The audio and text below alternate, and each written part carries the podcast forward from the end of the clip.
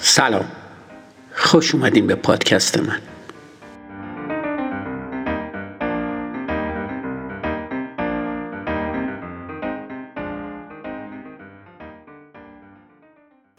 توی اپیزود 14 فصل دوم می‌خوایم در مورد خطای شناختی هفتم یعنی قسمت اول خطای تایید صحبت کنیم.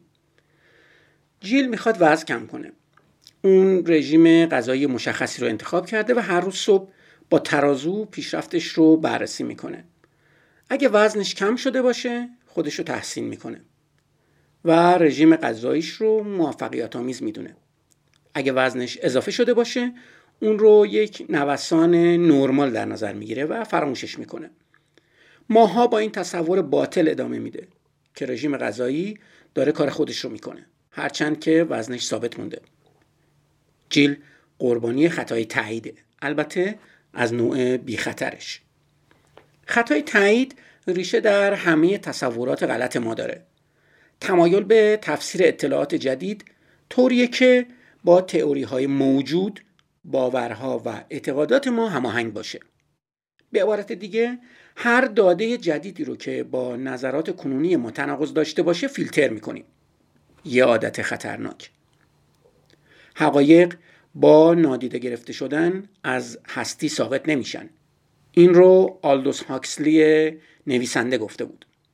با این حال ما دقیقا همین کار رو می‌کنیم. همونطور که سرمایه گذار بزرگ وارن بافت میگه چه بشر بهتر از هر کار دیگه انجام میده تفسیر اطلاعات جدید به شیوهی که نتیجه گیری های قبلی دست نخورده باقی بمونه. خطای تایید در دنیای تجارت هم جاری و ساریه. برای مثال یه تیم اجرایی در مورد یه استراتژی جدید تصمیم می‌گیره. تیم با شور و شوق هر نشونه ای رو که بر موفقیت دلالت کنه جشن می‌گیره. این تیم به هر کجا نگاه می‌کنه. مدارک تاییدآمیز زیادی پیدا می‌کنه در حالی که نشونه های خلاف اون دیده نشده یا خیلی سریع به عنوان استثنا یا موارد خاص رد میشن. اونا در برابر شواهد متضاد کور شدن. چه کار می‌تونی بکنی اگه واژه استثنا ظاهر بشه و به گوشت بخوره؟ به طور معمول استثنا وجود شواهد متضاد رو پنهان می‌کنه. گوش دادن به چارلز داروین سودمنده. اون از همون دوران جوانی دائما با خطای تایید در وجود خودش مقابله می‌کرد.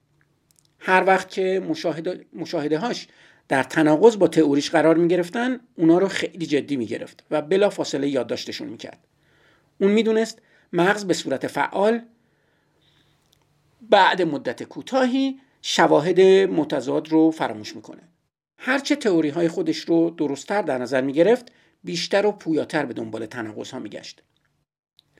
این آزمایش نشون میده برای زیر سوال بردن تئوری خودت چقدر باید تلاش کنی.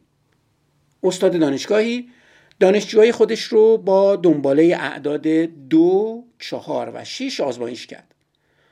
اونا باید قاعده اصلی دنباله رو که استاد پشت یه برگه کاغذ نوشته بود به دست می آوردن. دانشجو باید عدد بعدی دنباله رو پیدا می‌کردن و استاد به هر جواب با عبارت در قاعده صدق می کند یا در قاعده صدق نمی کند جواب می‌داد. دانشجوها می‌تونستن هر چقدر که می‌خوان راجع به عدد بعدی حدس بزنن. اما برای بیان قاعده فقط یک فرصت داشتن. بیشتر دانشجوها هشت رو به عنوان عدد بعدی پیشنهاد دادن و استاد جواب داد در قاعده صدق می‌کند. برای اینکه مطمئن بشن ده، دوازده و چهارده رو هم امتحان کردن. استاد هر بار جواب داد در قاعده صدق می‌کند. دانشجوها اینطور نتیجه گیری کردن. قاعده این است که عدد دو به عدد قبلی اضافه بشه. استاد سرش رو تکون داد. قاعده این نیست. یه دانشجوی زرنگ روش دیگه رو انتخاب کرد. اون عدد منفی دو رو انتخاب کرد. استاد گفت در قاعده صدق نمی کند. دانشجو پرسید هفت؟ در قاعده صدق نمی کند.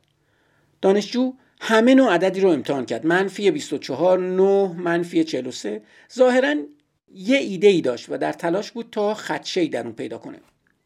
فقط وقتی که دیگه نتونست مثال نقضی براش پیدا کنه گفت قاعده اینه.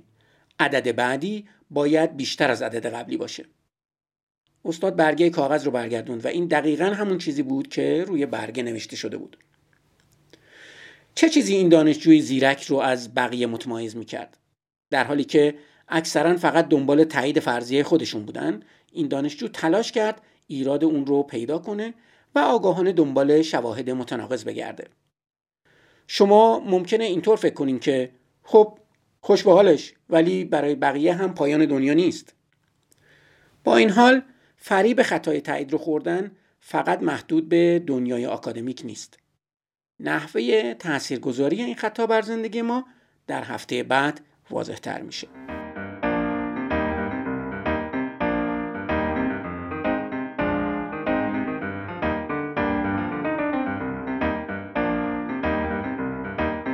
مرسی که به پادکست من گوش میدین. منتظر اپیزود بعدی باشین.